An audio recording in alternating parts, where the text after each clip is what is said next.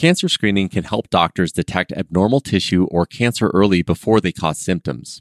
Knowing what cancers to screen for and when to screen could help save your life.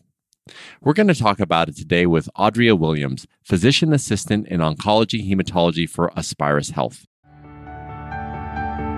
This is Aspirus Health Talk, the podcast from Aspirus Health. I'm Prakash Chandran. So, Audria, it's great to have you here today. Let's just start with a basic question here. Why exactly is cancer screening so important? I think you said it perfectly. It saves lives. Done early enough, it can save your life. And even if it's caught late, there's something that can be done about it. There have been so many technological findings and improvements in cancer care cancer treatment that there are options. And I don't think people realize that. Yeah, I don't think they realize that either. But one of the things that I wanted to unpack a little bit more before we get into it is we're talking about cancer screening.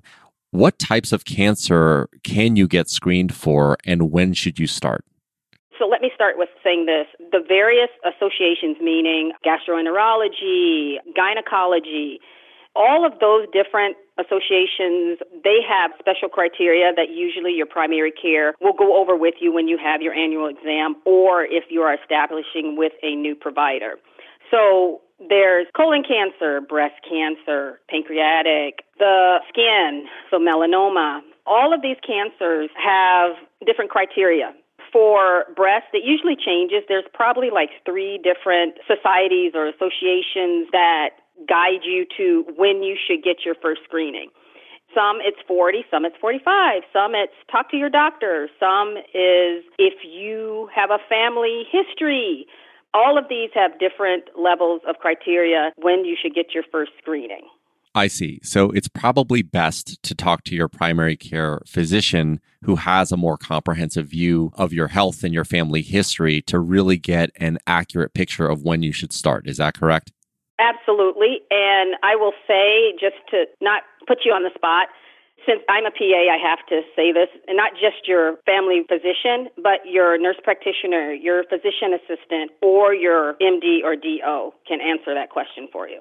Okay, thank you for that clarification. When we talk about cancer screening, I know you mentioned obviously there's different criteria for what type of cancer gets screened, but is all cancer screened for the same? Is the process the same? Maybe talk about that. That is a misconception with people is that they think, okay, you do this test, it screens for all cancers, and it doesn't. Of course, breast cancer screenings are a mammogram. Colon cancer is a colonoscopy prostate cancer is actually a blood test. You do the blood test, call a PSA. If your doctor feels that it's too high, then he may refer you to a urologist who will then do another test or take a biopsy. Like I said, the different criteria cause for different testing, some blood and some might be imaging. Understood. So, in order to be proactive about cancer screening, because as we talked about at the top of the episode, it's really important to do, obviously, because we can catch things early. What would you recommend the best way to do that is? Because I only ask that because sometimes when I go, for example, to my doctor for my annual, I don't even know that cancer is brought up. And maybe that's because there's no indicators or markers to say that I'm at risk. But I'm one of those people that I want to be proactive. So, how might I do that? Before I started working in oncology and hematology, I also worked in primary care or family medicine or general medicine. What started happening probably, oh, a few years ago, when you go see your provider, there's usually a pop up or there's usually something that alerts them that they need to ask you for what's called health maintenance. Your health maintenance at a certain age, it will alert the provider that, okay, this person is 50. They are due for a colonoscopy. Or this person is 45, 40, whatever is set in that system, that health system's charting. It'll say, this person is due for a mammogram. So you have these pop ups, and I think it's extremely valuable to a provider that it will pop up and it'll say, this person needs a pap smear, a colonoscopy at this age. It kind of keeps track of it as your birthday comes along in your chart, in your Epic chart or in your electronic medical record.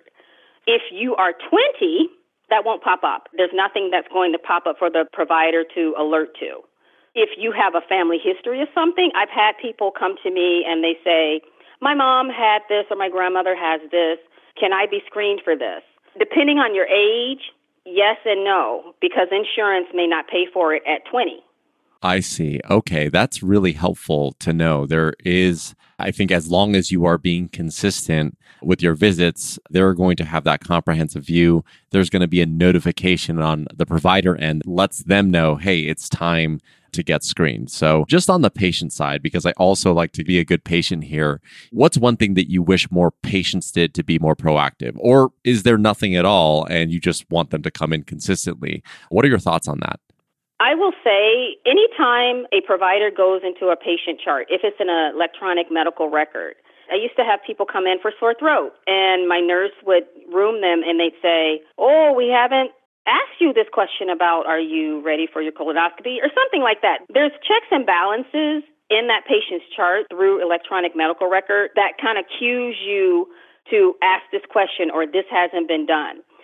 What I would like for patients to do to answer your question is it's kind of like fear of the unknown.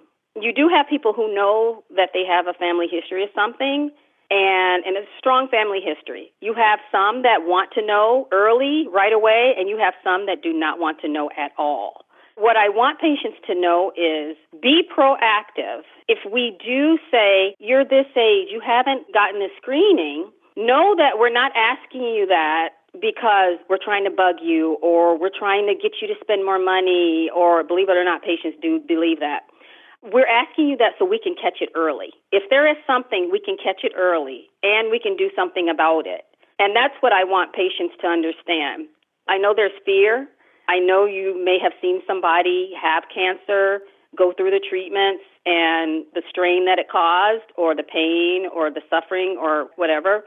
But I just urge patients to find out early, follow your health maintenance, and be proactive and allow the provider to help you step by step get to that point where if there is bad news, we can do something about it. That is fantastic advice, Audria, truly. One of the things that I wanted to ask you about that I'm sure people are thinking about is what causes cancer. And I know that there are so many different types of cancer here, but as far as I know, for example, smoking a lot and not taking care of yourself and managing your weight, those are all contributing factors that are direct line correlation to cancer. But are there other things that people should be aware of outside of screening that they can be proactive about to avoid the chance of getting cancer? Yeah, smoking is huge. Smoking affects lungs, it affects other viable tissues that you have in your body. Smoking makes it hard for you to heal whether it's inside or out. The other thing is family history. That's why I say talk to your family, ask questions, pay attention to uncle so and so or aunt so and so. Patients tell me that their family told them early, hey, so and so had this. When you get this age, make sure you're screened. So I think communication and conversation is extremely important.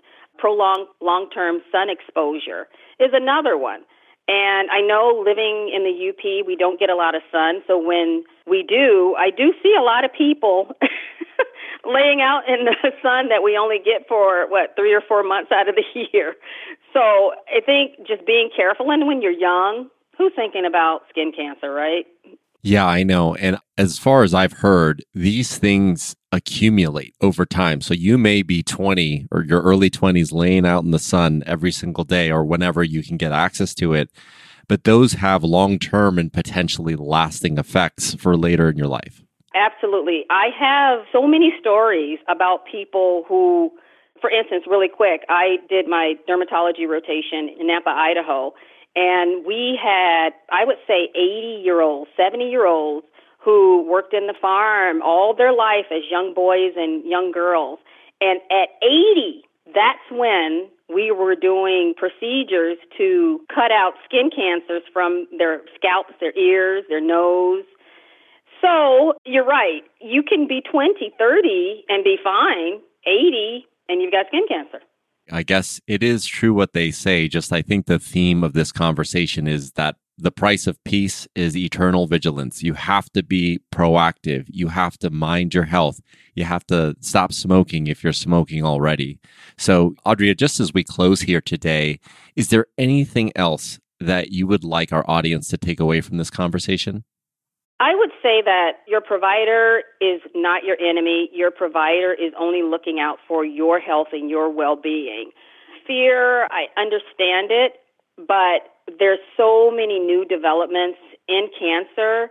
It's come a long way. Whatever you witnessed in the 70s, 80s, 90s, even early 2000s, there is new research, there are new developments in cancer daily, weekly, monthly. Pay attention, be proactive, be friends with your provider because we're there to help you, not to hurt you or not to harm you. I think that is the perfect place to end, Audria. I really appreciate your time today. Super informative conversation. That's Audria Williams, physician assistant in oncology hematology for Aspirus Health. If you found this podcast helpful, please share it on your social channels and be sure to check out the entire podcast library for topics of interest to you. Thanks for checking out this episode of Aspirus Health Talk. Thanks, and we will talk next time.